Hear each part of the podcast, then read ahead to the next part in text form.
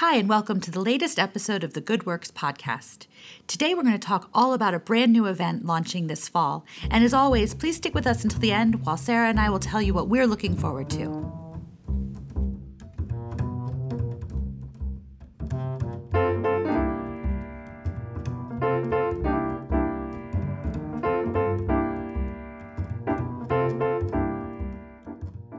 Well, hey, Sara. Hey, good morning. Good morning.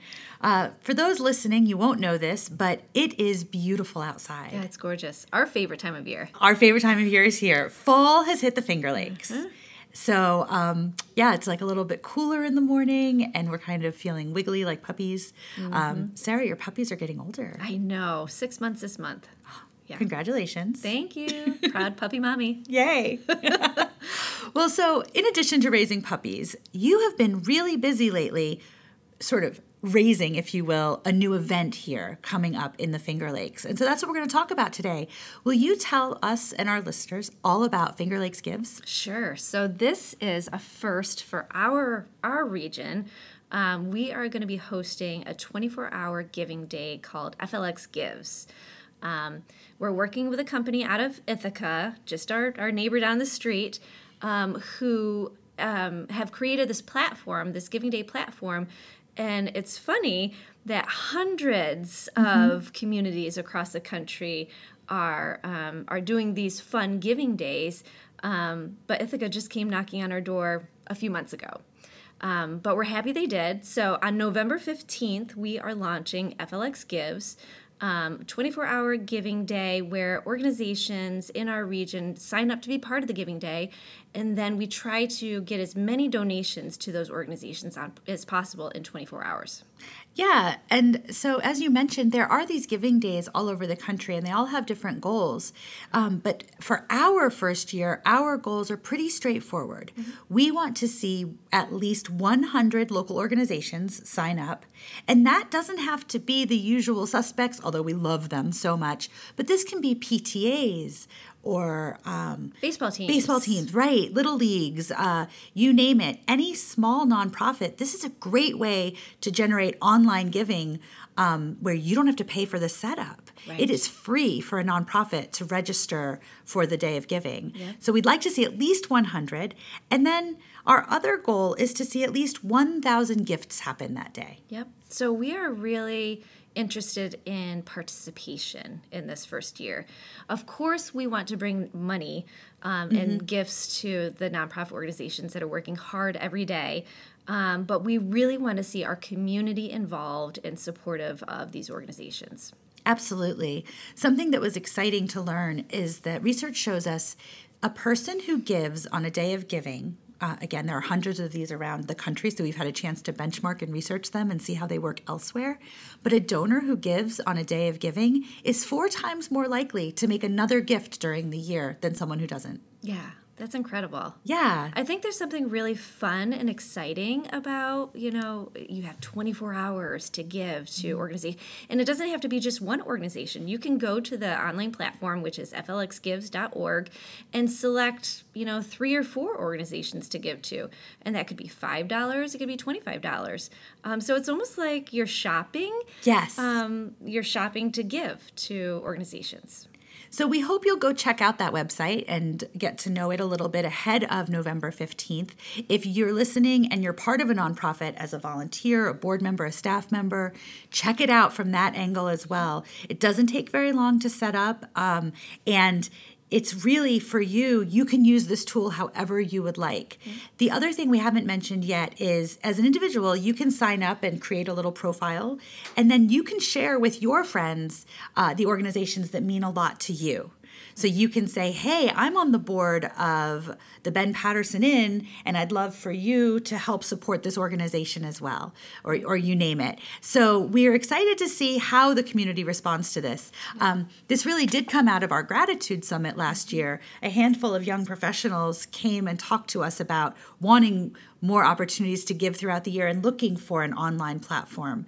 So we were able to match up their passion with this concept. And in fact, some of them are helping us with this project behind the scenes. Right. And all of the proceeds that come in go right to the organization.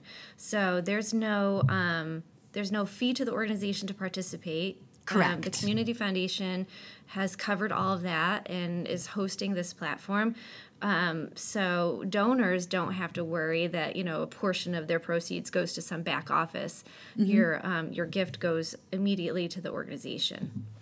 there's really a lot of ways our community wins with this. So mark your calendar, November 15th. And that date might sound familiar because it also happens to be National Philanthropy Day, which for us is kind of our big holiday. Yeah. So now what we're doing is we've been celebrating National Philanthropy Day throughout the years in lots of ways.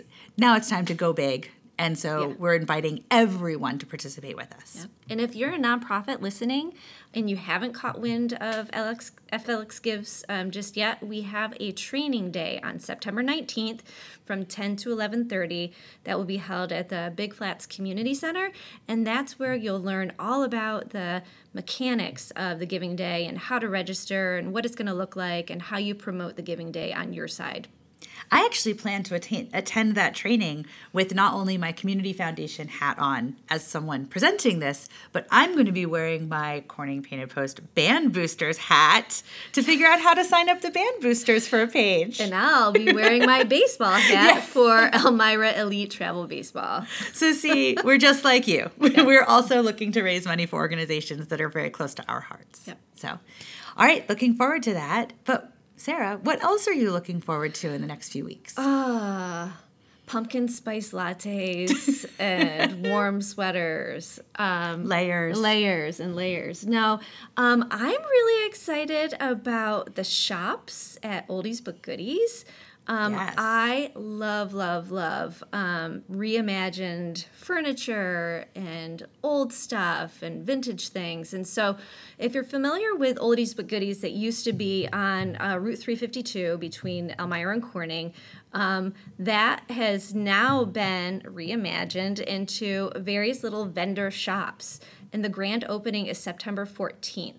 Um, So I'm really, really excited about checking that out and seeing what other, you know, I treasure I can bring home. I am joining you in that excitement, and I look forward to being there for the grand opening. And um, though we often focus on what's happening in the nonprofit sector, something really special is you know all of these things happen in our small businesses as well. So the new oldies but goodies is a way for local small businesses and artists to have a small uh, sort of like mini store Yeah. within the organization. So another callback to our gratitude summit, Philomena Jack is going to be selling some of her work there. So we'll be able to see our old friend Philomena at Oldies But Goodies. And I know Rich um, Lavier has moved his. Was it upcycled? Mm-hmm. His upcycled shop will now be at the shops at Oldies but Goodies. So some people that are close friends of the community foundation um, doing good work there.